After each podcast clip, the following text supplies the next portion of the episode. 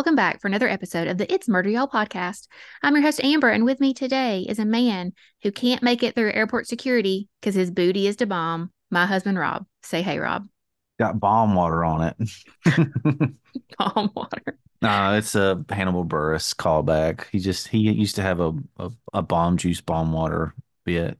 I've not listened to him in a long time, but real It's talk. very funny. So I had another opener I was going to use, and it was going to be, and with me today is a man who is a bitch ass Tinky Winky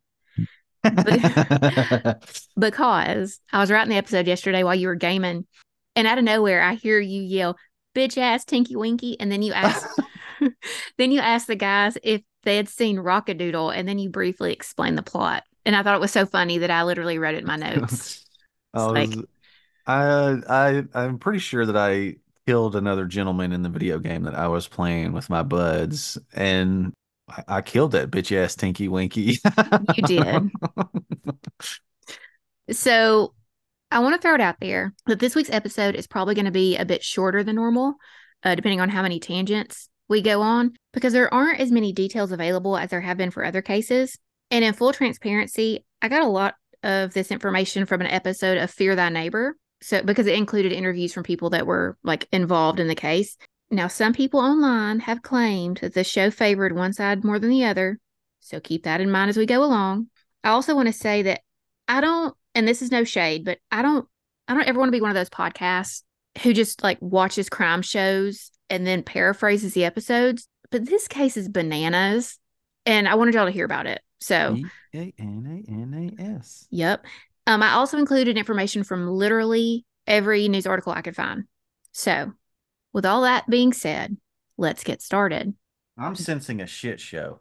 It is absolutely like I've been dying to tell you about this because of Given how my much fancy show notes here, it Yes. seems as though there may be a shit show yes, on the we're gonna, horizon. we're going to talk about that in a second. So, Well, good shit show.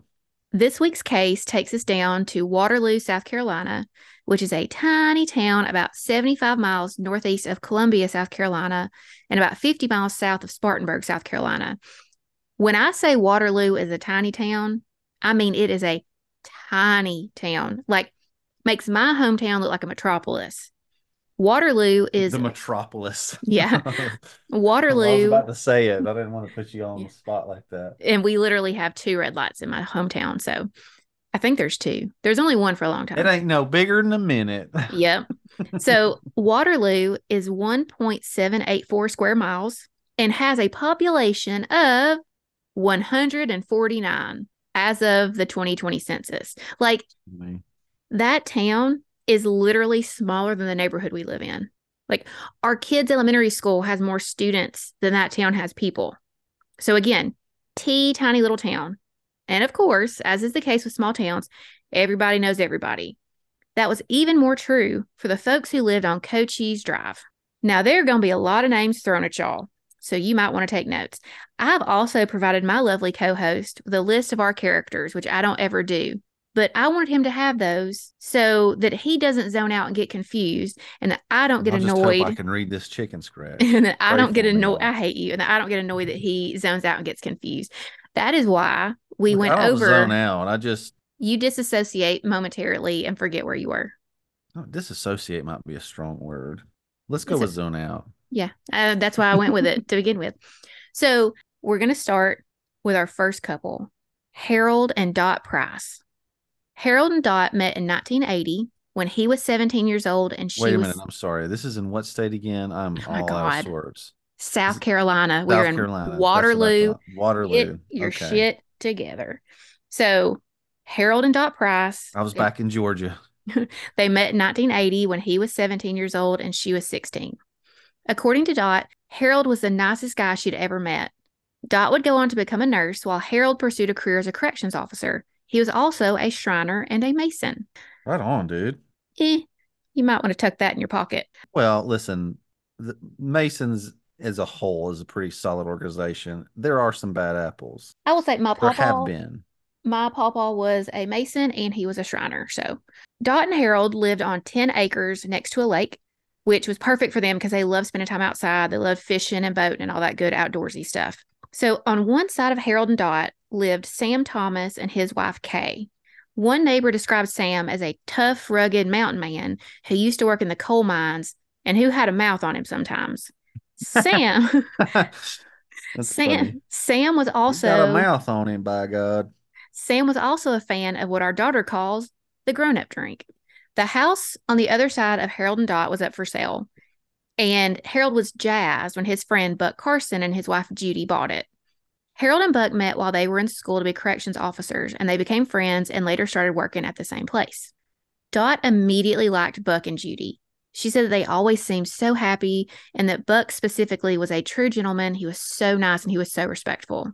So, Buck and Judy were in their late 50s, early 60s, and they'd been married for over a decade. Now, I know that Judy had children that were grown, and I believe that Buck did too, but I'm not 100% sure. So, this new house was perfect for Buck and Judy. It was close to the water, so he could fish. It was a quiet and peaceful, peaceful neighborhood, and he lived right next to his good buddy Harold. They drove to work together every day. They hung out. They just really vibed with each other, and they were pretty much inseparable. Their friendship was interesting, though, because they were two very different people. Buck was sweet and friendly and respectful, and Harold was kind of a perv. He was he was giving very much creeper energy. Buck and Judy's granddaughter Danielle said that Harold often made gross comments about women, like "quote Look at them titties," end quote.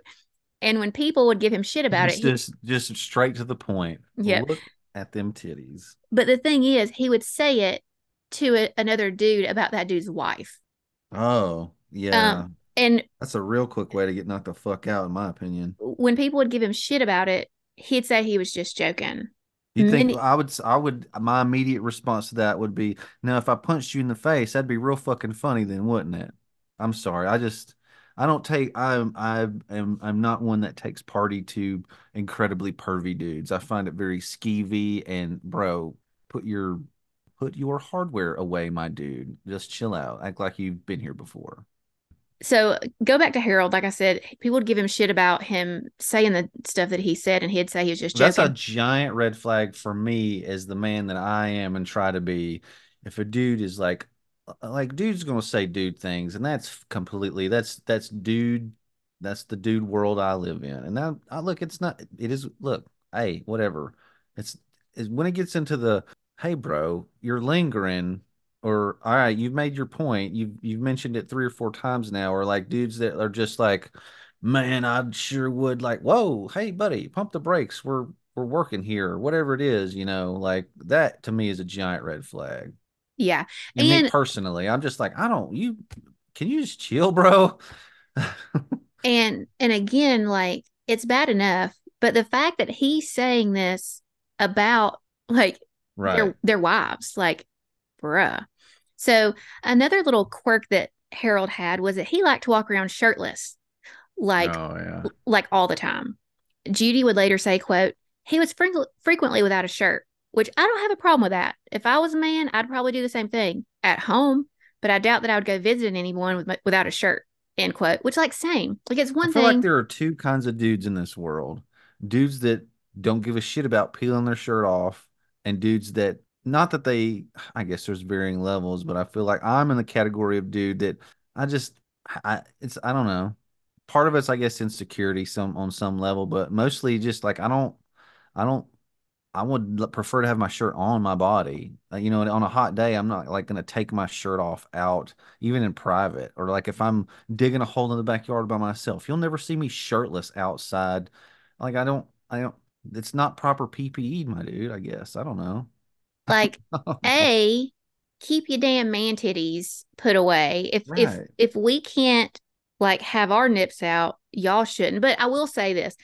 It's one thing if you're out in your yard cutting your grass. That you know that's one thing. But like if you're literally just you pop into people's houses like can you imagine one of our neighbors came over just like hanging out not wearing a shirt like i don't want The some neighbor that dude called the cops on me for my truck being parked in the cul-de-sac, he uh he's one that likes to be shirtless out in his yard doing work. And I'm just like, bro, and he's like very he's very svelte, I'll be honest. He's a very fit man. And I get it. I get it, buddy. But like, I don't know. Fucking put a shirt on, kind of. I don't nobody gives a shit. I don't know. I feel like it's like a I don't know.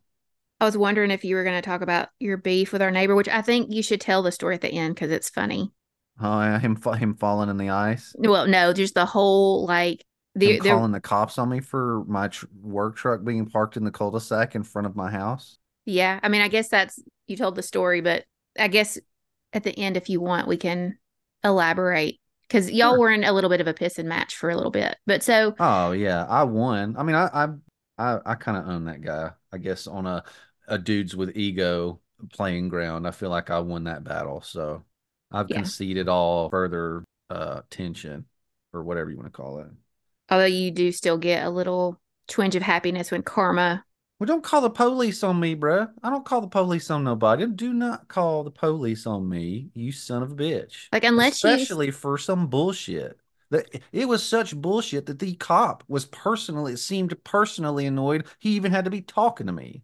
So now we have to tell them the story because they're gonna be like, "What the fuck are you talking about?" So, right.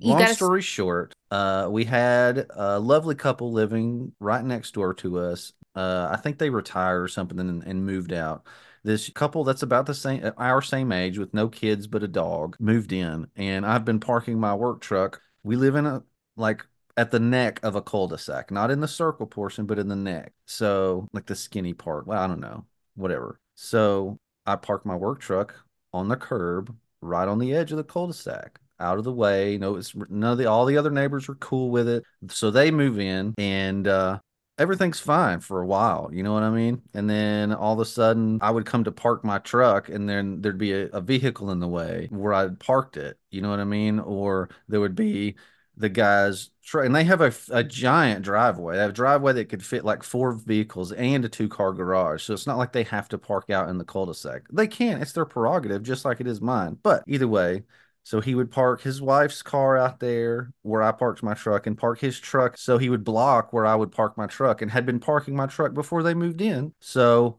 I adjusted my schedule because I'm privileged like that in my job.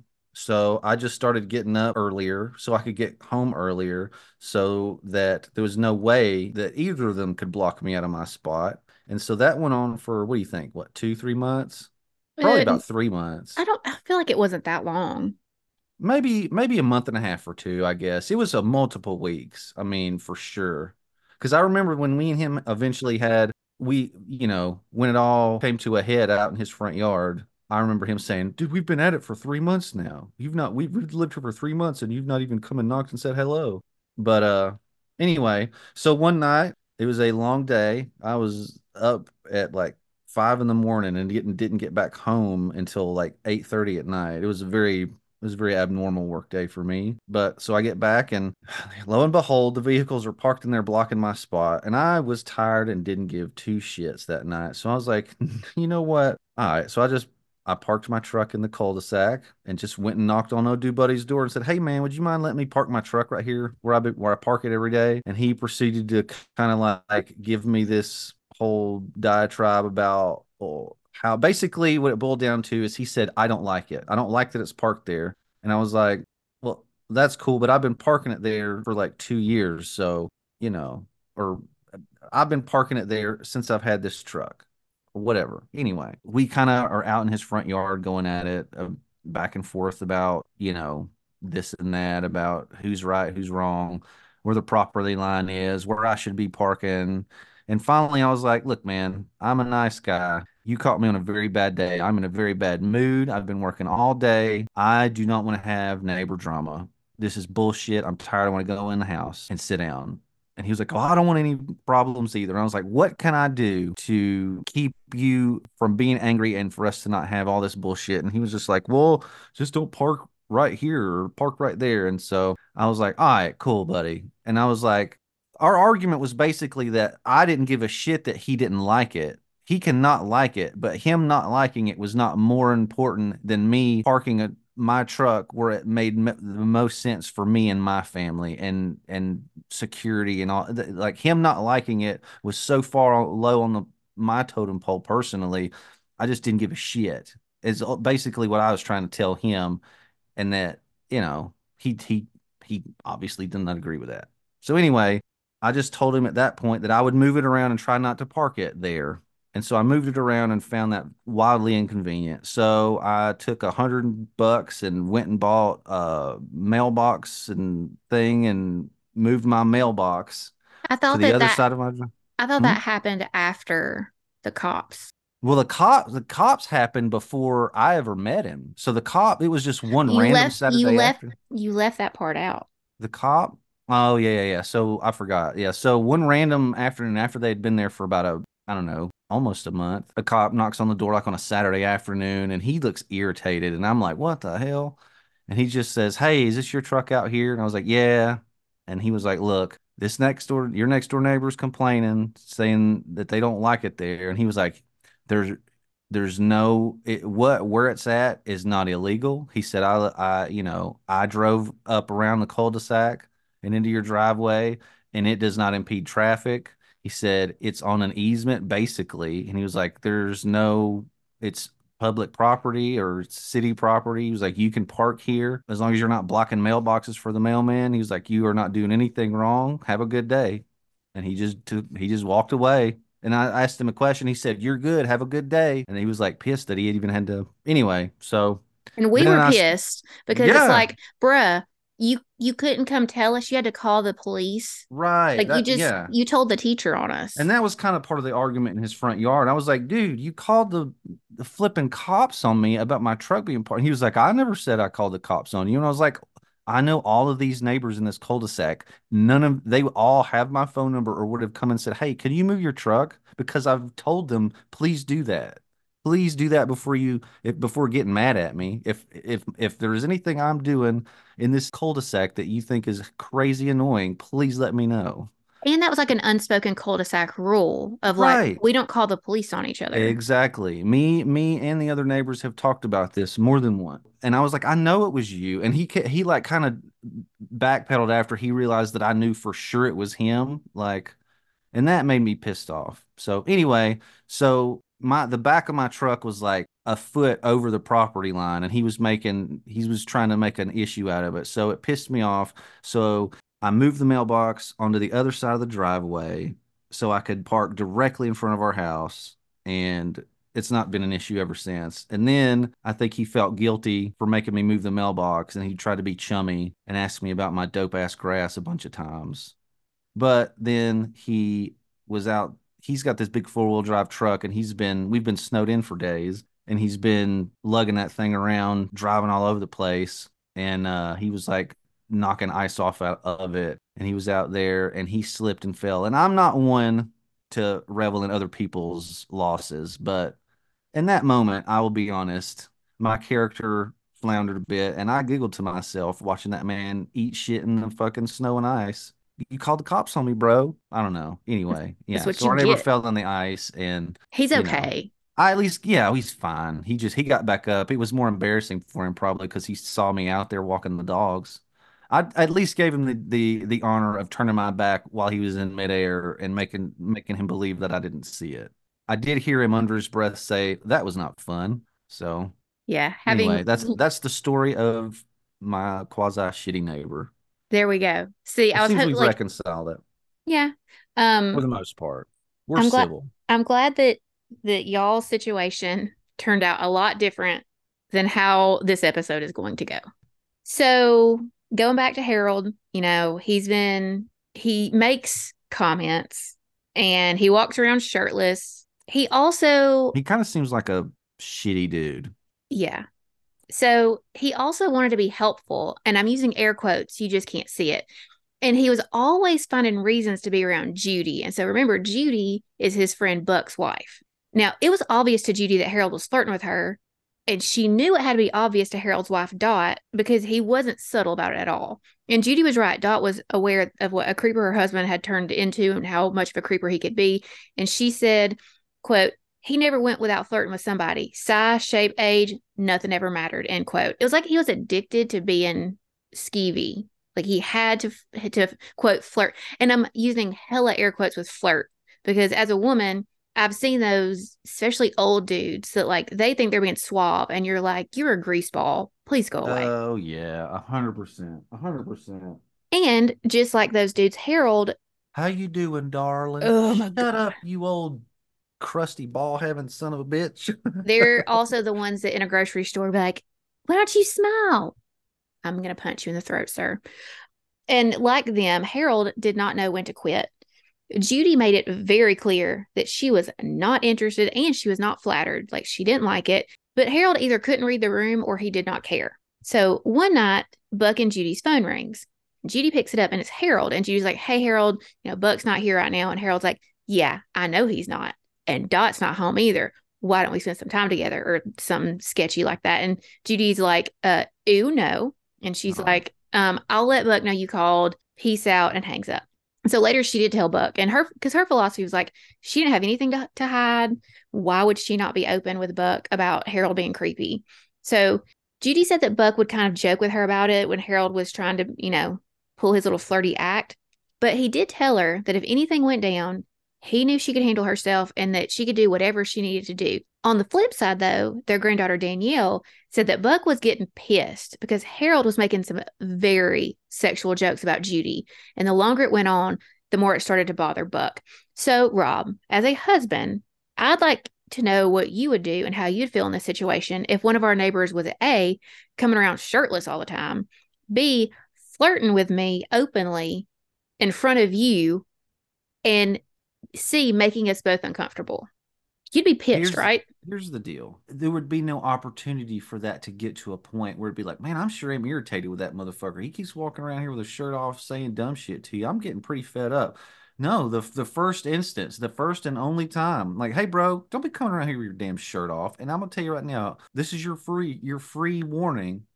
How about you know, as a matter of fact, you do not come around my house again. And if you do, you're gonna catch one from me, buddy. That that's I mean it's a one and done for me. There's no that sure is annoying. No, dog.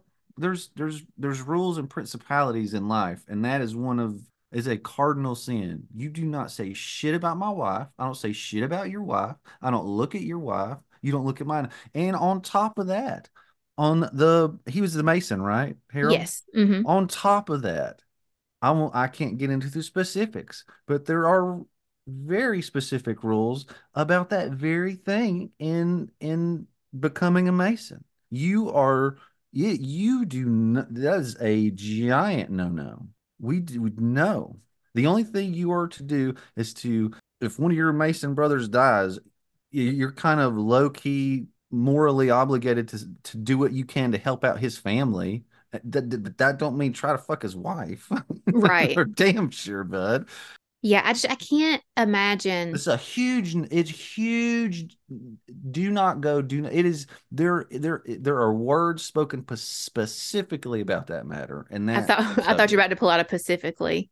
Also, like it's one thing if a dude's like, "Yeah, your wife's hot, bro," or whatever, but like to make sexual comments. How that man got to be a mason, I don't know. I guess there have been some I shitty masons. yeah, I mean, I mean, you can have shitty lodges. There, there are some lodges that are pretty, I guess, lowbrow and don't really, you know, do things the the right way, which is kind of the only way to do it in that in that realm, anyway. But yeah, but I I never heard of no shit like that. From my experience, if there were a dude like that amongst the the men that I was associated with masonically, oh, Harold Price would have probably toted an ass whooping, to be real honest. Yeah. I feel like I think Buck must have been very like pushovery or uh, scared of him. No, I think he was just like a like a chill, low key guy. And at this point, no. I don't think he took it too seriously. The mm-hmm. thing is, Harold he became more and more persistent. And Judy said, quote, My feeling was that he's like a dog that chased a car. He didn't know why, but he couldn't stop himself. And I don't want a dog chasing my car. End quote. So one day, Harold took everything a step too far. Judy was in her kitchen. She's getting stuff ready for dinner. When a shirtless Harold walks into her house, uninvited, walks up behind Judy and tries to put his arms around her. Like the queen she was, she whipped around with a knife in her hand, put the knife up to his chest, and told him to get the hell out of her house. Judy later told Buck what happened, and he told her to stab the son of a bitch. And at this point, he was done. Okay, we've now crossed a line. He's done with Harold. The dude was too much. He was sketching out his wife. He was making things uncomfortable. And so Buck started to distance himself from his former friend. And like, bruh. I'm disappointed you, in Buck. Like, you just gonna walk up in this house and like, do you, I live with you and I've lived with you for like, what, like 15, 12, a long time, many years. And you startle me at least three times a week just walking in the house that we share together. Oh God. If, if I'm cooking dinner, Wow. which which if I'm cooking dinner, you know, it's a special occasion anyways, but if I'm cooking and a dude, a shirtless dude wraps his arms around me, I'd probably pee my pants. I can't even imagine. He's real lucky she didn't stab him because you can't do that shit. So Judy was quick to point out that she wasn't the only target of Harold's unwanted attention. She said, quote, it wasn't just me. It was not because there was anything special about me. It was because I'm a woman. He couldn't stop himself. I had a feeling that he was just a sleazy person, end quote. In fact, Harold ended up having a confrontation with his other neighbor, Sam, over Harold hitting on Sam's wife, too. So at this point, Harold's pervy ways are just too much for Dot, and she couldn't take it anymore. She was out. According to the dramatization on Fear Thy Neighbor, Dot told Harold, quote, I'm sick and tired of you slutting around, end quote. Apparently, Harold didn't take that super well, and things got a little heated. So Dot, remember, she's a nurse. I guess at this point, I don't know if she was a nurse or she was a nurse in school, but she picked up her nurse's book. And if it's anything like any of my textbooks, that was a big ass book. And she smacked Harold upside the head with it and knocked him on his ass. She said that his feet flew out from under him and he hit the floor. This was a different lady. This is Harold's wife. Oh, She's pissed. So she's like, because need- oh, because because oh, of, Judy was like, your man came over here and tried to molest me, yeah, like he's he's and mess, hit him with a book. he's messing with all the neighbors. So she smacks him with a book. She said that his feet flew out from under him and he hit the floor. And as someone who recently experienced a situation where my feet flew out from under me, I can attest that that hurts like a son of a bitch, but he deserved it. My favorite thing about that whole story, though, aside from Harold being knocked on his ass, was how Dot ended it, saying, quote, they told me this book would come in handy for something, and it did, end quote. I love her so much. So after being together for like two decades at this point, Dot leaves after the textbook throwdown and never looks back. So Harold was Side single. real quick. Yes. I just Harold in his teenage years, I imagine was the where's my hug Where's my guy. oh 100%. He at in his 50s or 60s was still the where's my hug at? Right, but that like I have been around probably I don't know a handful of dudes in my life that were like the where's my hug at dude, and it's always like bro, chill, just chill the fuck out, homie. It's uh, I don't know like dudes with aggressive sexual energy. I just it, it's so skeevy to me. Try being a woman. It's so skeevy to me. It's just like, dude, come on. Like I like I'm a dude too. t- trust me, I get it. Yeah, she's pretty. Can we move on now? Can we Yeah. fucking move on, bud? Yeah, uh, don't don't make don't make me get the hose. Yeah. So Right. Harold was single for the first time in a very long time. And at first, he was miserable. He told Judy, which I don't know why he was even talking to Judy about this, that he couldn't understand how. How's Judy talking to him? I don't know. I just stupid. I just I don't know. I don't want to call nobody stupid that might not be stupid. It sounds like a lot of stupid people involved in stupid people drama. A lot of bad decisions are made in this story, but he told Judy that he couldn't understand how or why Dot would leave him. And she told him, quote, you got to be jerking my chain. Why wouldn't she leave you? End quote. And that made me think of a couple things. Like, number one, you don't know what you got till it's gone. And it just took every fiber of my being to not sing that. So I had, that's why I had to say it real I fast in my head. or I was gonna sing it. But seriously, though, like I feel like that happens in breakups all the time. Like you think things are shitty, so you break up, and then you realize, well, shit, things are still shitty, and now I'm lonesome too. Mhm. Number two, though, Harold had to be a little delulu to not understand why Dot would leave him. And yes, I'm going to continue to use that term very cringe cringily. Like, dude, Delulu.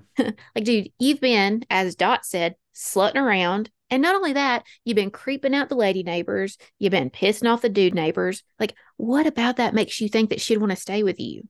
But I imagine he had all the confidence in the world. That man, I, I'm sure, was not lacking confidence. So while nursing his broken heart, Harold turns to one of his other loves guns. Dot said that he was infatuated with guns and would go out on the lake and shoot, even though you weren't supposed to shoot guns on the lake. He did not care. He wanted to shoot, so he was going to shoot. So Judy said that she could hear the gunfire all the time, which I'm sure freaked her out. And what freaked her out even more was catching Harold looking in her windows. So now Harold, the shirtless wonder, can add Peepin' Tom to his pervert resume. I just Why he's allowed there's to do so this? many situa- si- situations situations. situations in these damn murder stories you be telling me where people are like, yeah, they some red flags, but I guess I don't know. I'm I get I don't know. Oh, there's another red flag. Oh shit. Oh hell, it'll be all right. Oh, Jim Bob don't mean nothing by it. He's just having a hard just bruh. If you I guess that's the trope that we say. If you see something, say something. Like, why are we letting why do people let people be so fucking weird, dude? Like everything that is going to unfold in this episode, it. every single thing was preventable. Everything. They lots of bad choices were made. So, interestingly, Harold's sketchiness did not stop him from finding love again. A few weeks after Dot dipped out, Harold met Christine, and she and her daughter Jennifer moved in.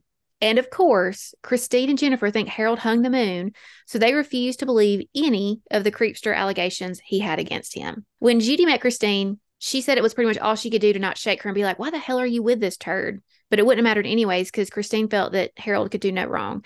Y'all, you got to be listening when people warn you about who you're with. Like, occasionally you will get a shit ass who's trying to start shit, like uh your former roommate's sister in like 2000. I I don't forget shit. I remember that from 2006. that.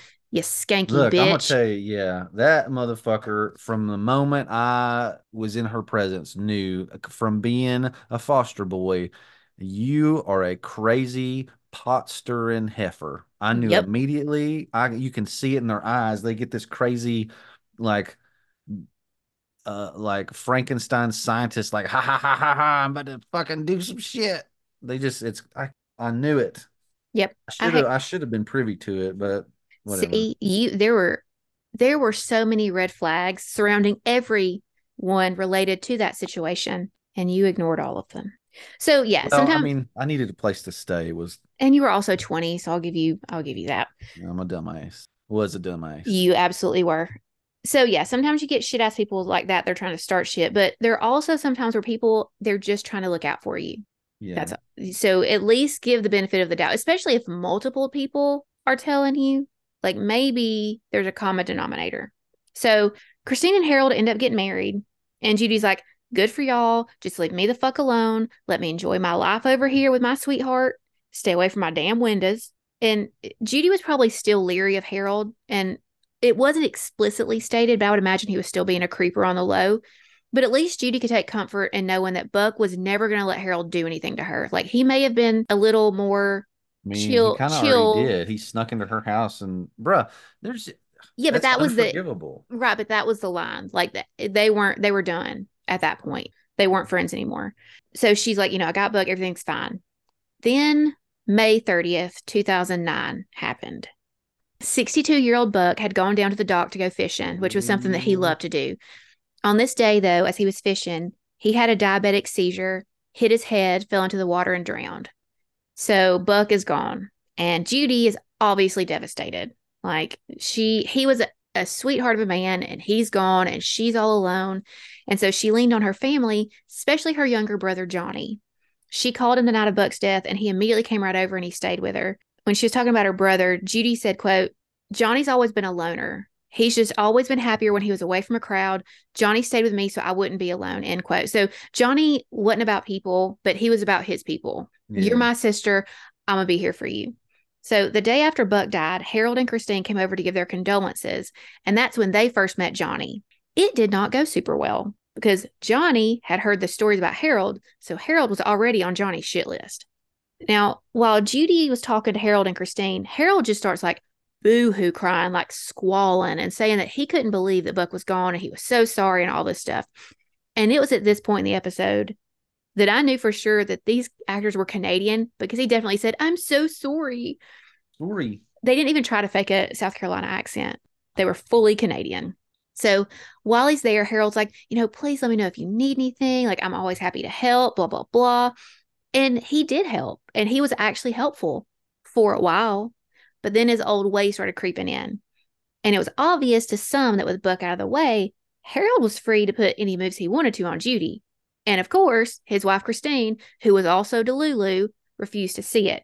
She said, quote, I think maybe she was, she meaning Judy, I think maybe Judy was mistaking his helpfulness as flirtatious, but he's just a friendly person and he felt bad, you know, with her age, end quote. Here's what we're not going to do. Age. Uh, she's a little bit older. We're not going to defend our shitbag of a husband and also simultaneously throw shade at the person that he was harassing. Like, that's not a good look. That just makes you look even shittier. So one night, Harold decides to try his luck. He walked up to Judy's door. He saw that it wasn't locked, and he just walked right on in, thinking he could give Judy a nice Here, little. Look, look, Judy, get your shit together and let, how about Lock let's your lock door. our doors if Yeah. you know there's a known shirtless creeper man walking around. What the fuck, Judy? Yeah. So he's thinking he could give her a little nighttime surprise visit. We're not victim shaming, but I digress. He got a little bit of a surprise though, because Johnny was sleeping on the couch and he popped up and was like, What the hell are you doing? But Harold was on a mission. So he tried, like, he was just going to push past Johnny. And Johnny was like, I think the fuck not. Like, you need to get the hell out of this house. And Harold, with the confidence and audacity of the mediocrist of white men, was like, You can't make me leave. Th- This isn't your house. At which point, Johnny grabbed Harold by the shirt and basically threw him out the door. Now, Harold's stepdaughter, Jennifer, of course, she was skeptical about this whole situation. She said that Johnny accused Harold of trying to mess around with Judy. Sure, Jennifer, whatever you need to tell yourself. So, Judy was thankful that Johnny had been there. And now, having seen Harold's blatant disregard of boundaries and closed doors, Johnny was like, Well, I'm moving in. So, he went and got his dog and he moved into the house on Cochise Drive to keep an eye on his people, but by God, he's got a puppy. of course. Um, he wanted to keep an eye on his sister because he had always been very protective of Judy, even though she was older. Like he was very, very much kind of the big brother attitude. So Judy thought she could breathe a sigh of relief now because she has someone there to protect her. She didn't have to constantly worry and look over her shoulder. Oh, sweet, optimistic Judy. So, according to Judy's granddaughter Danielle, Harold started to seem almost like jealous of Johnny, which brings up a question I have for Harold's wife, Christine. Like, as a woman, wouldn't you be curious as to why your husband was so concerned about what another woman was doing or the fact that she had someone else living with her? Like, so what if her brother moved in? What's it to you? Like, why are you studying her? Like, there's clearly some uncomfortable history there. So why can't you just let it go? Like to quote to quote Cardi B, that's suspicious. That's weird. So you have Johnny who has beef with Harold because he's he's been freaking out his sister. And you have Harold who has beef with Johnny, I guess because he's standing between him and Judy. And that is just that part is just speculation on my part. So there's already some tension there. And then you throw in the fact that Johnny truly gives zero fucks about anybody. He is there solely to protect his sister. He don't give a damn about nobody else. He's not there to make friends. And if he sees you doing something that he doesn't think you should be doing, he's going to tell you about it. So, case in point, Harold was doing some work outside to stop the runoff from the lake from washing up under his house. Well, Johnny goes outside and to, and to him, it looks like Harold has crossed over onto Judy's property line. Judy said, quote, it was all zigzaggy, nowhere near straight. I wasn't sure if it was on the property line, end quote. And I'm not sure if she was talking about her property line being a zigzag or Harold's runoff project being a zigzag. But either way, Johnny was convinced that Harold was on their property and he wasn't having it. According to Harold's stepdaughter, Jennifer, Harold was like, This is none of your business. Leave me alone. So Johnny bends over, picks up some stakes from the ground, and starts chunking the stakes at Harold. According to Judy, though, quote, Johnny threatened to fuck him up and Harold called the sheriff about it, end quote. Her. That is such a man thing to say. I'll fuck you up. Right. Somebody was fucking him. That's some sou- that's some southern stuff. I had to bleep it. It was very funny. But I, I was like, I know exactly what he said. He So- fucking him up. Johnny physically and or verbally threatened Harold and he ended up spending a night in jail and he had to pay a $50 fine. As you would imagine, that incident did not make things better between the two. It now became an endless game of how much can one man boy piss off the other man boy. Like if Harold's out shooting the gun, then Johnny's going out shooting his gun and vice versa. It's just one big old pissing contest. Then Harold found a way to annoy the shit out of Johnny, and he took great joy in it. He would hop on his riding lawnmower, shirtless, of course, wearing like khaki shorts with a belt, with a gun strapped to him, and he would ride the lawnmower up and down the strip between his house and Judy's house, just up and down, up and down for hours.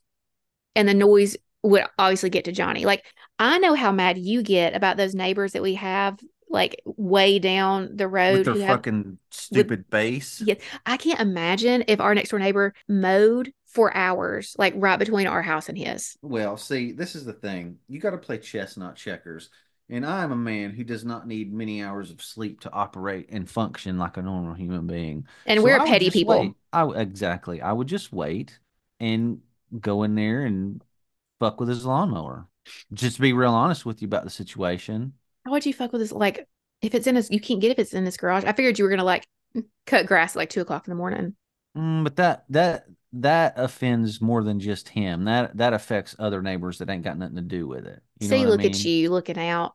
That's what I'm saying. Chess, not checkers. There we go. So Johnny would get mad, obviously, because no one wants to hear a lawnmower. Also, how do you would you not end up with just dirt if you're just for hours going back and forth on your grass? Clearly, he didn't care about his grass. No, I mean once once the the once you set the height of the deck or the blade, it's only going to cut. You know what I mean? So once once it cuts everything at that one length, then you're just running over it again. Oh, yeah, I don't. I've cut grass one time in my whole Think life. Think of it so like a, a a hair guard on like clippers. I'll take your word for it. So Harold tried the lawnmower. Johnny would get mad. So then he'd go stand outside with his gun and clean his gun and like make like dead eye contact with Harold as Harold's riding his lawnmower. So you now have two rednecks that are pissed off and armed. And which is always you definitely that's always a good thing. It's like they were waiting for a duel to just break out at any Hmm. moment. So eventually Judy and Christine get tired of the ongoing hissy fit so they demand a truce. They tell both men, look, this is dumb. We're not going to keep fussing and fighting. Y'all need to quit. As you can imagine, though, Harold and Johnny are like low key piss on your truce. And everyone knew that it was just a matter of time before something popped off. And at this point, it was starting to affect the whole neighborhood. The vibes were off, things were weird, and like nobody wanted anything to do with Harold or Johnny. Like y'all keep y'all keep your shit over there. So See what I'm saying? Now all their shit is affecting all the other neighbors and making the vibes in the neighborhood all weird. That's why I knew on that in that dude's front yard that night that I could not walk away from that conversation without finding some type of middle ground with him. Otherwise, it would have gotten way worse. right. I knew in my argumentative fuck you brain at the time, which I'm proud of myself for doing. That was a real grown man moment for me Look at you go. To be like, hey, dude, listen, I'm not walking away from this conversation feeling like we still got beef. So whatever you, we need to figure out a solution here. and his his face did change, and he was like, oh, well, fucking all right. Well, maybe if you didn't park there all the time. And I was like, all right, I'll move it around. anyway, go ahead. Sorry. Okay. So it is now September 15th, 2011. Johnny's dog has treed a squirrel and dog was barking at the squirrel in the tree. For some reason, this tickles Johnny. And so he pulls out his phone and he is videoing his dog barking at the squirrel in the tree. So Sam Thomas, the neighbor who lived on the other side of Harold, he comes out and he's pissed that the dog is barking. He's also very drunk and possibly on drugs. So, like any reasonable person would, Sam walks towards Johnny and the dog, opens his pants, pulls out his penis, and starts shaking it at Johnny, who, by the way, is still filming on his phone. So Sam is just out there in front of God and everybody hanging out Doing the his, helicopter. with his wang out. Yes. Then, according to Judy, because This like is just a neighborhood of preverts, bud. A bunch of damn nasty bastards. so Golly.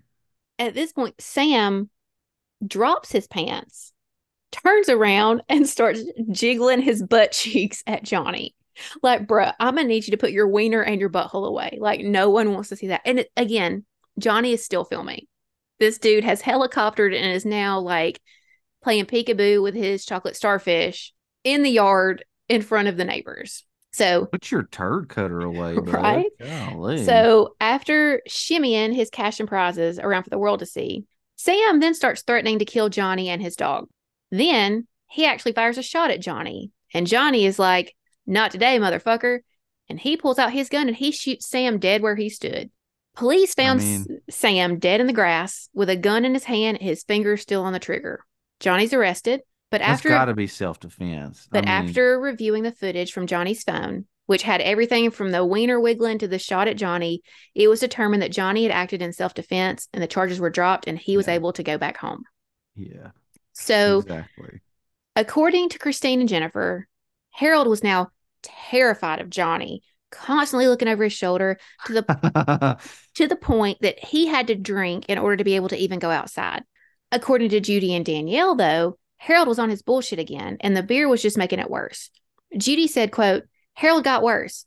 If you have a reason to think that a person might shoot you, you don't get more obnoxious, but Harold did, end quote. And Judy ain't wrong. If Harold was truly that scared, he would have left Johnny alone. He wouldn't keep poking the bear, but he kept fucking yeah, around. Harold does. Harold is wildly impulsive. Yes. And he kept fucking around and he was bound to find out. So this shit's going on for a while because we're now in 2014. Okay. Sam was killed in 2011. So everybody woke up to just bad vibes on April the 8th, 2014. It's like they knew something was fixing to go down. So Johnny was outside. He was getting his boat ready. He was going to go fishing. And Harold was doing his lawnmower thing again. And I believe one article said that he was also playing super, super loud music. So, and we already know that Johnny ain't about the loud noises. So, Judy's in her house and she hears gunshots. And so she thinks that Harold is just like outside shooting, like he was known to do. Well, shortly after that that Johnny walks into the house. He grabs the phone, he calls 911, and he told the dispatcher, Ma'am, you better get here in a hurry. I just shot a fella and he needs an ambulance. When police arrived, they found Harold Price laying bloodied next to his lawnmower. He was pronounced dead at the scene at approximately 4:20 p.m. Johnny was immediately taken down to the station, where investigators uh, would later comment about how cooperative he was. He was calm, cool, and collected, and he sat down with detectives and he proceeded to give them a full confession. He told them he started with quote, "Come on now, let's go ahead and get this thing over with." End quote. So I want to add here that on Fear Thy Neighbor, the guy that played Johnny looked like this big burly biker dude. So like that's what I'd pictured in my mind that Johnny would look like. That is not what Johnny looks like.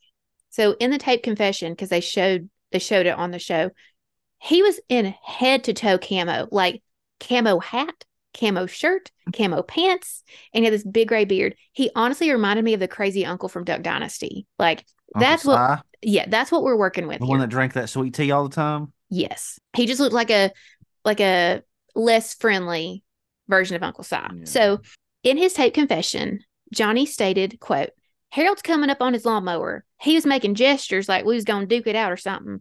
I let him know that that's what he wanted to do. Go on. And that's when he said he was to kill me. More than that, he said, I'm to kill you, you son of a bitch. When he said that, he turned toward his house like he was going to go get a gun. That's when I pulled my pistol out and I shot him.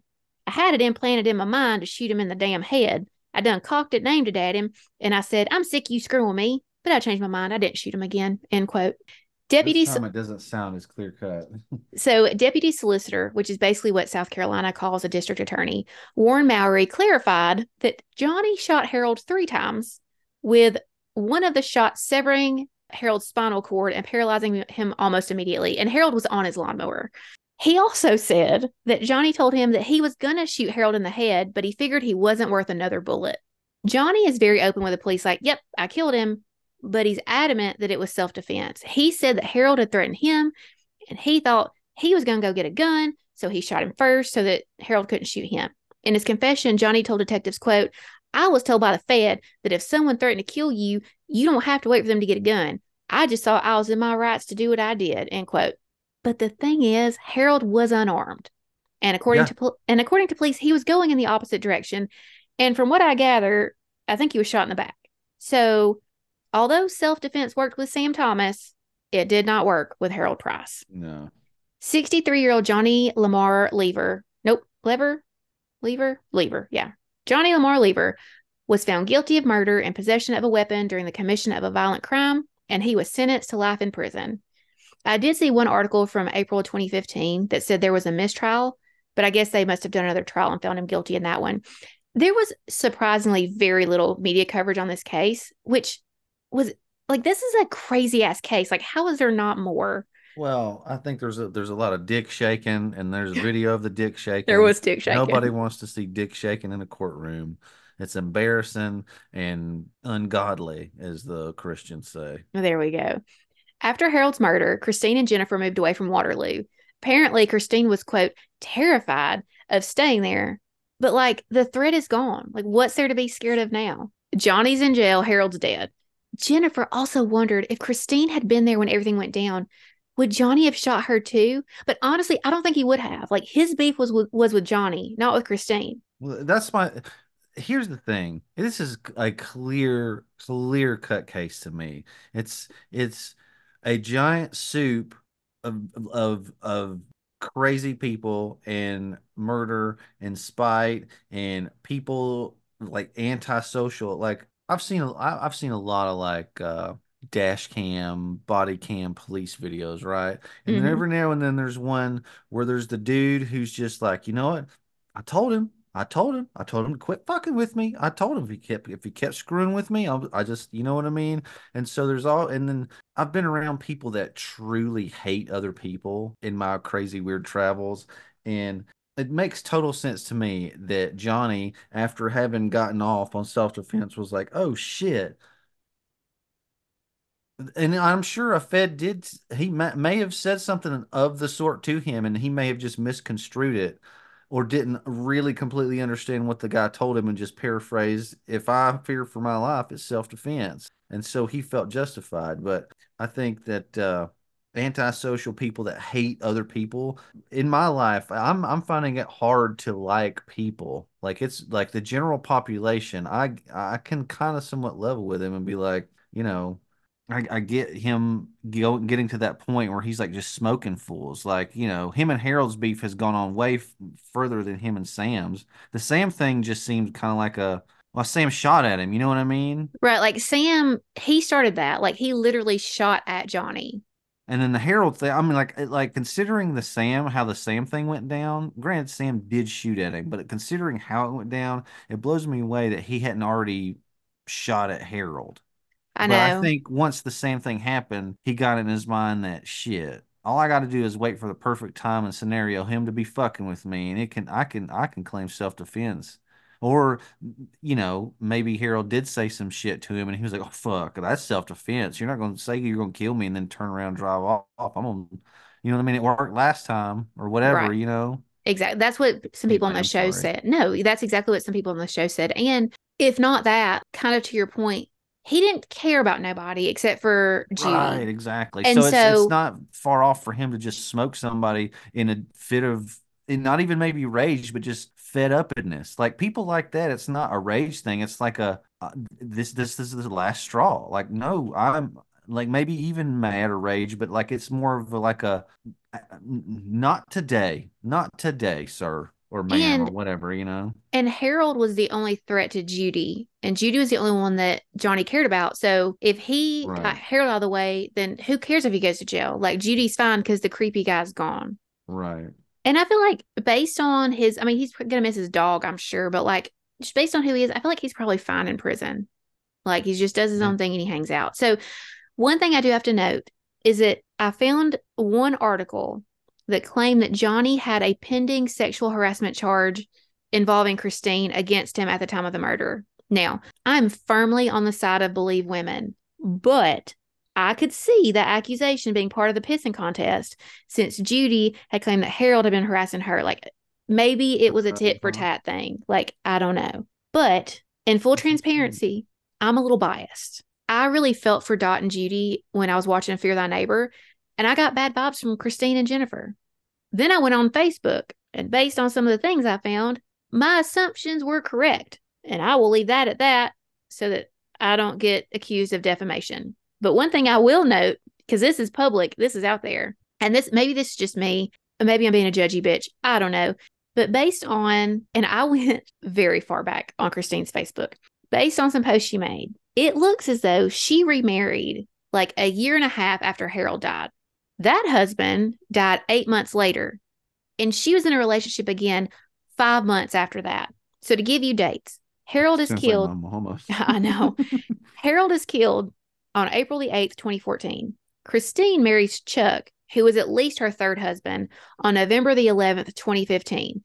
I don't know how long after Harold died that she started dating him, but hopefully you don't just marry someone right after you, right when you meet him. I don't know. But so I don't want to. Uh, sorry, I apologize for interrupting, but this thought just has always.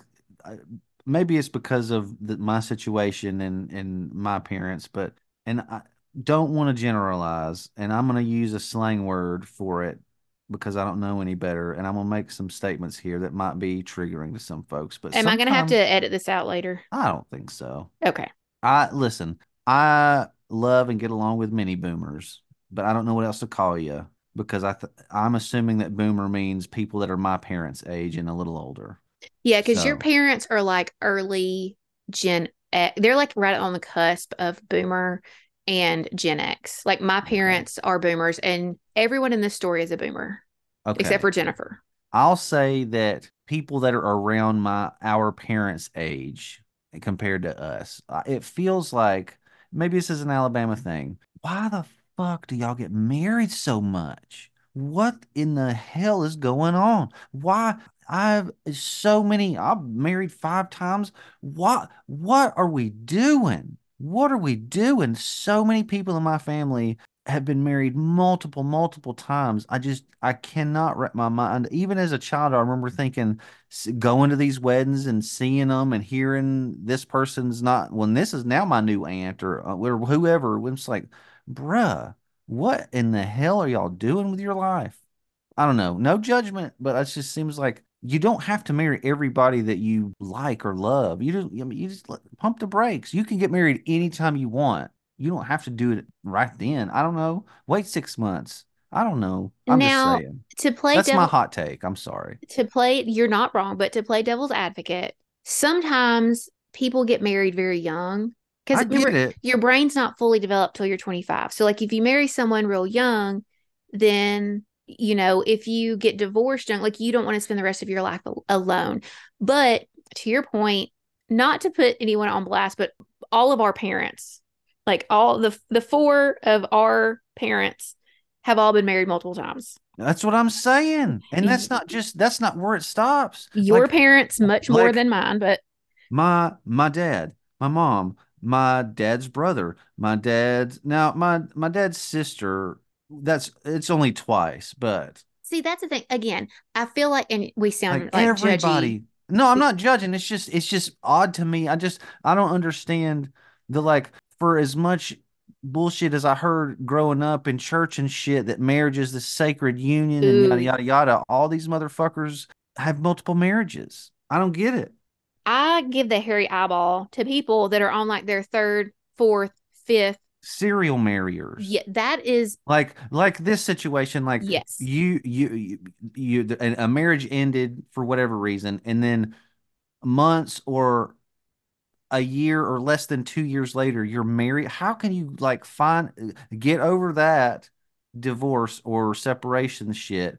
Find it in yourself to fall in love with a whole ass another person and decide that whole ass other person through all of your time you've spent together in that short amount of time is another person that you want to fucking marry. I mean, I get it. Sometimes there are outliers, but like then that doesn't work out, and then you go at like this the the serial people is what I'm talking about. The exactly the, like the more than two. Let's say yes. more, more than two. I'm firmly on board with you there. Yeah, yeah. I, and that's do, where I'm like, what the hell is happening? And I agree that it is. I, I saw my it, dad do it and was like, what the fuck are you doing, man? Like, why are we doing this? Like, I guarantee you that had he not died, he would be on a different wife by this point. Uh, probably. Like I, I just... the number of people that he was married to or engaged to from the time that we met, and the time he died, was staggering. And I just don't, I don't understand it. And you and I have talked about this about how like you need to go through some shit with a person before you get married. Like a hundo. You need to see each other in your worst moments to make sure this is going to work. Like that. And we're not talking about trauma bonding either, people. Yeah. I mean, you can't like get in a giant car wreck with your boyfriend or girlfriend and get through it in the hospital together and be like, "Look, we just got through that. We should get married." Like, oh, well, like let's let's let all those wounds heal for about six months or so, and let's re- revisit maybe. Yeah, that's a good. I'm point. just being silly, kind of, but yeah, kind of, but, kind of. but no, like you need to. I mean, it's help. Maybe if someone that y'all you know has died and y'all work through that like if there are things that you tackle together as a couple and you come out on the other side, you should go on a road trip together to make sure that y'all can do that. You need to sleep in the same bed to make sure that you can handle their level of snoring. That didn't work out for me because I swear you didn't snore like this 15 years ago. I think maybe my I just uh, my deviated septum just got worse or something. Maybe so. But I'm yeah, like definitely a little more plump than I was at 20.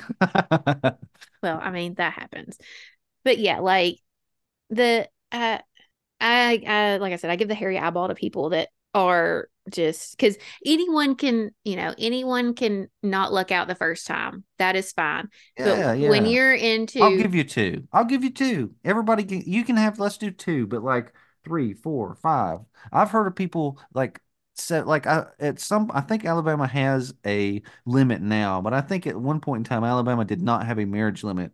And I'm sure I I think I had heard somebody being married like six or seven times or some crazy shit like wildness. like no, I feel like th those are the same people that get married in Vegas. You know what I mean? Like that's the type of people I'm talking about. like there's a common if if you have had five marriages that didn't work there's a common denominator you need to like don't get a new spouse get a therapist work that shit work on you love you first and Mhm. then but yeah so and she was married she was only married did i say that? Oh yeah she was only married to this guy for like eight months.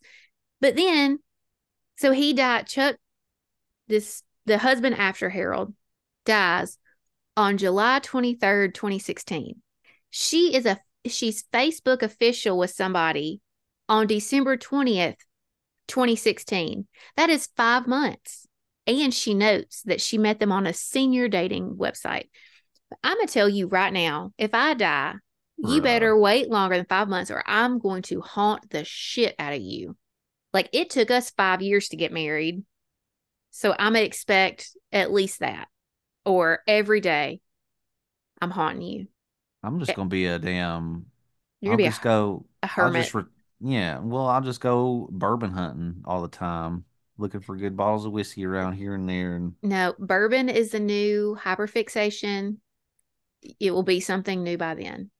no, Yep. I've always liked bourbon. You know that. You you say that. You say that with every hyperfixation. I always like I'm not hyper fixated on bourbon. I just I Yes, just you are. like bourbon. that it is your th- hey, I have ADHD too. I get it. I I I have my own, you know, mine are a little weirder than yours. Like when I've gone through those periods of like obsessively researching the Columbine shooting, but nevertheless, I know you your thing is bourbon right now.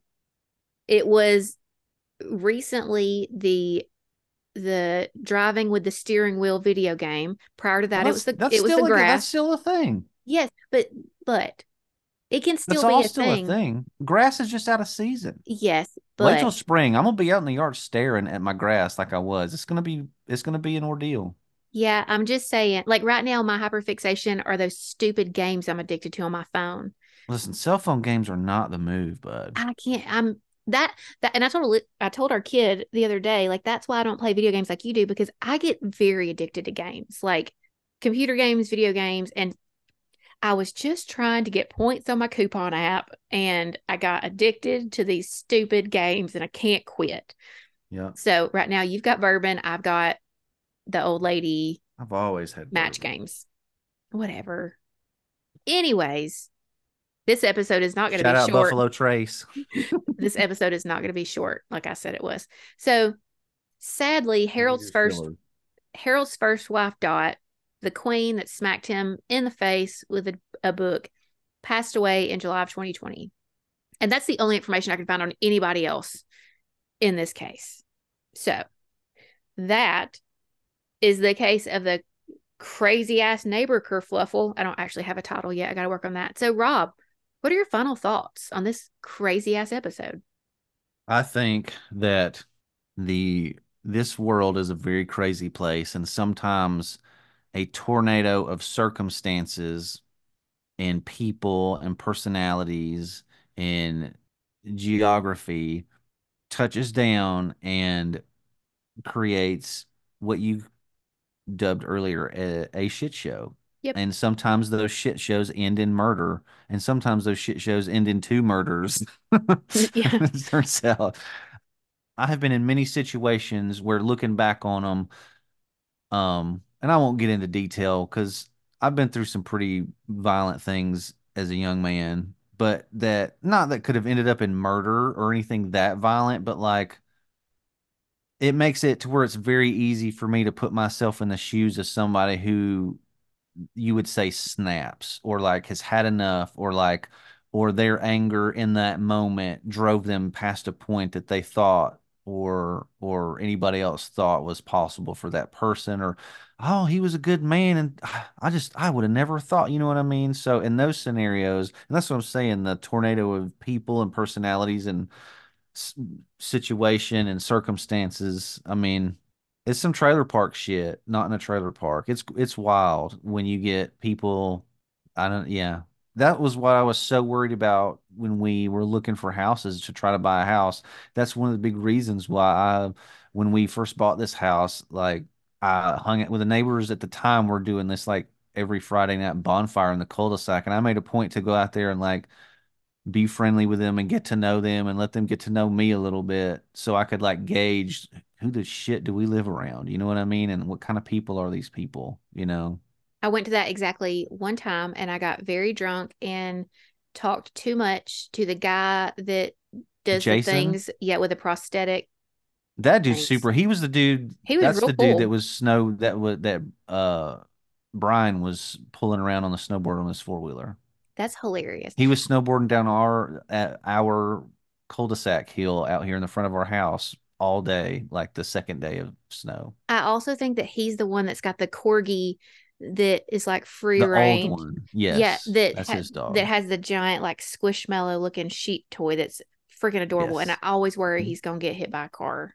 I think everybody around here kind of knows. I think the only time people drive crazy around here are people that aren't from like this part of the neighborhood.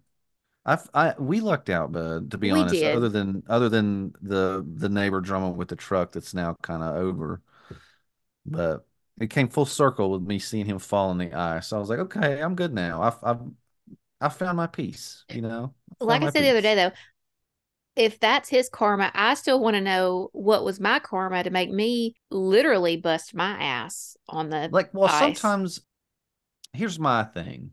I'm a good person.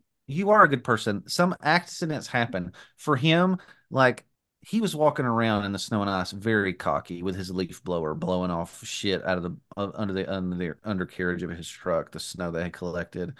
And I'm not, I don't know. I'm not one to judge who is receiving karma when, but in my opinion, that scenario, and maybe he's just a dude over there who I've got beef with low key, and I'm just maybe I felt like he deserved it, but the way he was walking around in the ice led me to believe that he was not familiar. Well, they are, he is from Florida or something, or not from, not from a, he's not used to snow, I could tell. We're, we're from Alabama. Well, right, but we've been in the I've been in the snow and ice enough to know you got to tread lightly. You got to you got to step with you got to step gingerly and delicately so as to make sure you have sure footing. I will say, But- uh, of the three of us, you were the only one that did not bust their ass in the in the ice or snow. Your daughter almost ate it. Come to tell me you fell. So- I mean, it was I was so close. So let me tell tell y'all a quick story. So uh, obviously, like we were again, we were snowed in.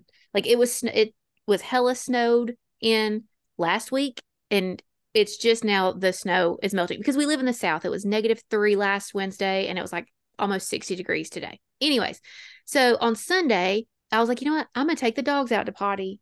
Not something I enjoy doing, but I'm like, I'm gonna do it. And I wasn't even like, I didn't even have any feelings. It. I'm like, let's do this.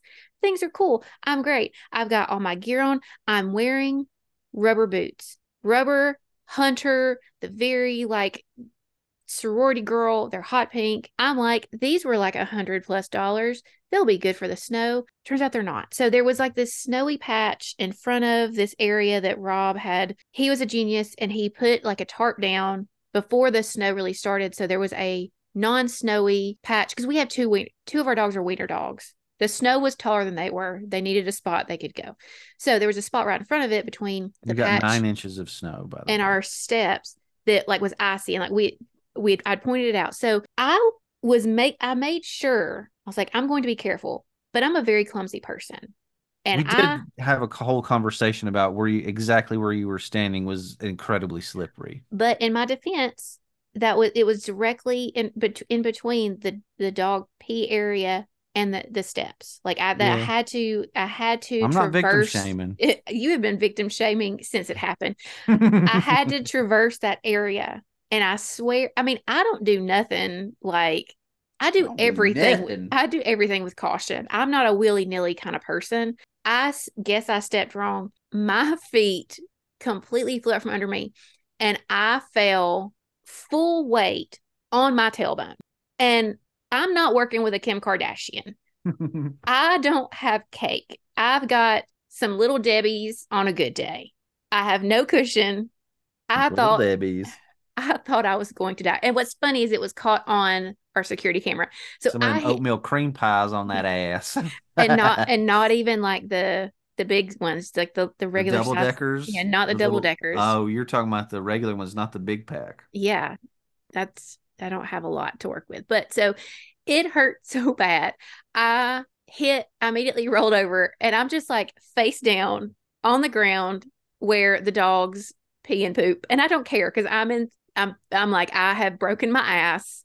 I don't want to go to the emergency room because it's very expensive. Oh my God, this hurts. Our kid had not been looking at me because she's in her own world. I guess she hears me because I was audible and she turns to go run the house to get Rob. And she almost, I saw it on the camera later, she Oh almost God. busted, but she caught herself. And then I was, I was in the shower earlier today and I was like, thinking about another intro I could use about you basically having another full time job, and that is you picking me up off the ground after I have fallen or fainted because you've had to do that. I many a time. literally, you were like, I guess for pain or stress or whatever, trying to pass out, or you were like, I can't walk when I when I picked you up off the ground, and finally I was like, listen, I am not dealing with this stubborn motherfucker right now. you were now. frustrated, and I no, was well, not. I said, well, I just, I was like, just hug me, and I just needed your arms out from away from your side so I could just wrap my arms around you and just stand up, and then we could go. You know what I mean? And so I was like, just hug me, Well, just hug me. A, it hurt. B, right, I, I- feel you. All you had to do was hug. You had to hug this big old grizzly bear, and he got he got you, bud. Just I would. You were off the ground and going into the house. B, I knew I was about to faint. So I have a I have a thing called dysautonomia. And if I experience really severe sudden pain, it can cause me to faint. It's a vasovagal response. I knew that was happening. So and I couldn't I can't communicate well in those moments because I'm very much in pain and I things are closing in. I also, even in those moments, are like, I'm gonna be too heavy, even though you outweigh me by like a hundred But- pounds. Uh, you have to understand when you finally hugged me and I stood up. It to me it felt a little heavier than Olivia. You know what I mean? Like I it You're just being nice. No, bruh, like I'm telling you, like every time I've ever had to pick you up off the ground, I just pick you. It's like it's not like I'm not. It's not like I'm moving a fucking fridge. You know what I'm dude? You are very easy to move around in space. Well, me. I have fat kid trauma, so I Well- am afraid. I was also afraid that it's harder when fall. you are a a sandbag when you don't and you're just you're just a limp sandbag and I have to like all I just just hug me bro. Just that's all I need you to do right now and I got us. You are going in the house quickly. If you'll just hug me I I can go just, whoop and stand up and we're good to go. I just wanted, I just wanted to crawl. you were trying to lay down in the snow. You can't do like, I wanted to crawl. I did not want to be vertical, no we didn't have to cry I was gonna tote you bud. But I didn't want to be vertical. What is funny, and I, I text my two best friends you this had to be vertical. when I was in college, like first month of college, I thought it would be a wise idea to um, mix vodka, like the cheapest vodka you could buy, with orange juice and Gatorade, but then also take shots of Hennessy, which I'd never had before. That was a, a bad choice. And I Hen- that resulted in me in my sleep Who throwing up. Hennessy? God, such a random alcohol to have as a minor, kind of. Yeah, I don't know where we got Hennessy. Hennessy. Yeah. So threw up everywhere, which I already have I I have a vomit phobia. I don't do well with it. So my now two best friends in the entire world, my ride or dies, Christine and Elizabeth, I've just met them. I think that I think this was our trauma bond. My roommate runs and gets them because that she knew I was friends with them, and they come in, and Christine is trying to clean up all of the vomit while some other of our newly acquired dorm room friends are with me. And so one of the famous quotes from that situation was just let me crawl because they wanted to take me to the shower so that because I had thrown up everywhere, but I was having a similar situation. But I didn't want to be vertical. So I'm like, please just let me crawl. The difference is they let me crawl. They let me crawl from my room to the communal bathroom in my robe because that's what I was what I needed. You, however, did not let me crawl. I was not having it. I just needed. I, I no no no no. I'm not. I wanted gonna, to be horizontal. I was not going to willingly let my wife, who had just fallen and who I had assumed hurt herself pretty bad because of the way you were acting at the time. My butt bone like- still hurts real bad. Bruh, I was. Th- there's no way I was going to let you crawl in the snow and ice. There's no way. The only option, and even if it may have hurted you, hurted. Hurted. It If did you hurt it. If it may have hurted you a little more in the time in the in that point in time, you were not. I was picking you up. We were going in the house. I conceded and let you lay on the carpet in the living room. But I, my plan was, uh, we're going to the bedroom. Like I was, I was uh, moving you about like a bouncer taking a drunk person out the club. That's how it felt to me because you were so limp noodled. Well, because I was literally about to faint. And I appreciate that you, without me telling you, could tell I was very hot, I guess, because I know like that, Brad. This ain't. Listen, you were you were talking I've so been taking care of you for almost a millennia. it made me think of that time that I think it was the night before Thanksgiving. It was either the night before Thanksgiving or the night before Christmas, where we went to the bar and I think buttery nipples were involved, which I don't need to do those. Well, We- you just you we just learned that on my ingested 21st. Too much alcohol for Wait. somebody that didn't eat that much at 21. No, because I had that was when I was going through my gin and Sprite and grenadine phase because my vomit was very pink later. But I remember we were staying with my parents and like I was laying lip noodled on their living room floor and you're like trying to like get me undressed out of my like going out clothes and you're like if your mama comes down here and sees me taking your clothes off because it was not nefarious. She did come out at some point right before I th- Oh. Um. threw up in the hallway on her cream colored carpet. She handled that very well. She thought it was funny. Well, I told her I'll take care of this. Like I made sure she knew that I was going to take care of this. Look at And you. I think, well, it was it was partly my fault that you were wasted. You know what I mean? So yeah, it is. That, that was your fault. the only the, the uh, to to your credit, the only taking care of you drunk is not a pain in the ass unless you're so drunk you're a limp noodle. Then I have to just tote you everywhere, and then you're like, and then you like are argumentative about it because you want to be laying still, and I'm like, I'm trying to get you to the lay still portion of your drunkenness. If you'll just let me tote you there. Like I'm I, just kidding. And then I'll I will get the Sprite. I'll get the crackers. We're gonna get a, a fan on. You know what I mean? when I feel like I, I know to the be, fucking deal, bro. you do. See, we're gonna have to add that to my list of reasons why I keep your ass around. Because I can't. I'm not gonna find nobody else that's gonna do that or that knows the history. Although you do have, you're gonna have to get to a point at some time where you understand that, like when I'm telling you I need to be horizontal, you just gotta let me be horizontal, even if it means I'm laying face down in the dog potty area. I would have Oh, laid there for was an tripping. hour. You was you were tripping. I was you are tripping. I am not gonna let. I was. I knew as soon as I saw you lay on the ground. I'm like, she's not gonna. I'm. I might have to pick this motherfucker up. Well, duh. I was about to throw you over my shoulder like a sack of taters, bud. I think that would've not have, have hugged me and let me pick you up. I was like, all right, I'm just gonna have to pick this so stubborn ass up.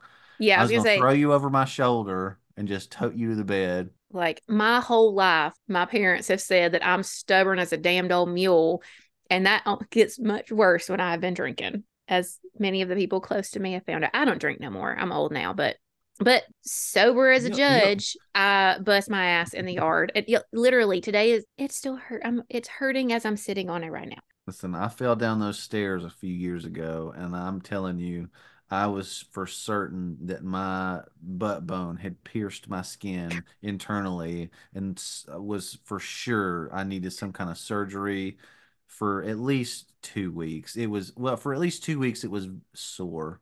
And then, like I said, literally two days after that, after I fell down the stairs, I had to drive four hours round trip for maintenance for my work truck, which was a giant. But I remember sitting on, I don't know if it was some kind of cushion or what it was in that in that thing. It was uncomfortable. See, I feel like you can really empathize. I feel your pain, sister. Yeah, because as we've established with three of our intros at this point, you have a dump truck. I have a Yeah. moped, a moped, maybe. So Shouty thick. yeah, this shawty ain't. So what was going to be a very that I promised our daughter an hour and a half ago would be a short episode has not been. If you take nothing away from this episode, please let it be to uh well definitely don't swing your wiener at your neighbors. That's one. Keep your Yeah. shirt on and don't be creepy. But also, if you're mad at your neighbor, don't call the police and don't shoot them.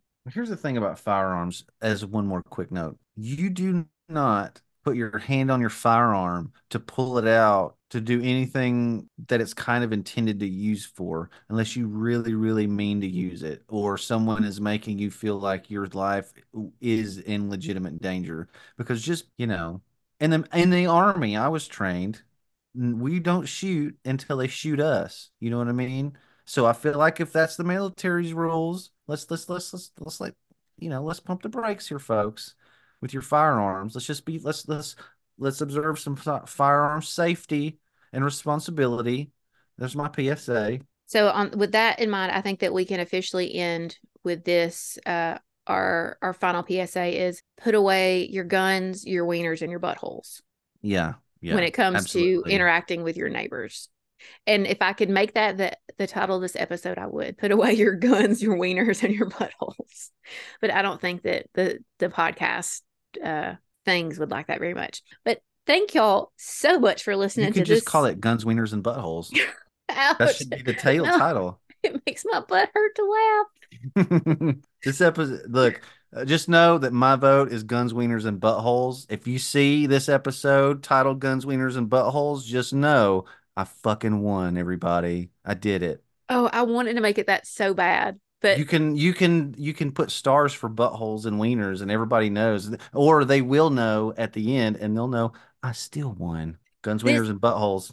so we're that that is going to be probably not the official title, but in our hearts, it's the official title. Also, I think that if we ever get a fan group or Patreons or whatever, they should be called instead of the It's Y'all Murderers or whatever. They should it would our fan base should be called the Bitch Ass Tinky Winkies. Oh, my butt! You make me laugh. yes, y'all so are the thanks for listening, you bunch of bitch ass Tinky Winkies. Thank y'all so much for listening to the It's Murder Y'all podcast. As always, sources for this episode will be listed in the show notes, but it's basically Fear Thy Neighbor and like three newspaper articles and Facebook. Please subscribe, rate, review, tell a friend, tell your mama, put away your guns, wieners, and buttholes. We'll see y'all next week. Lord willing, and the creek don't rise. we out.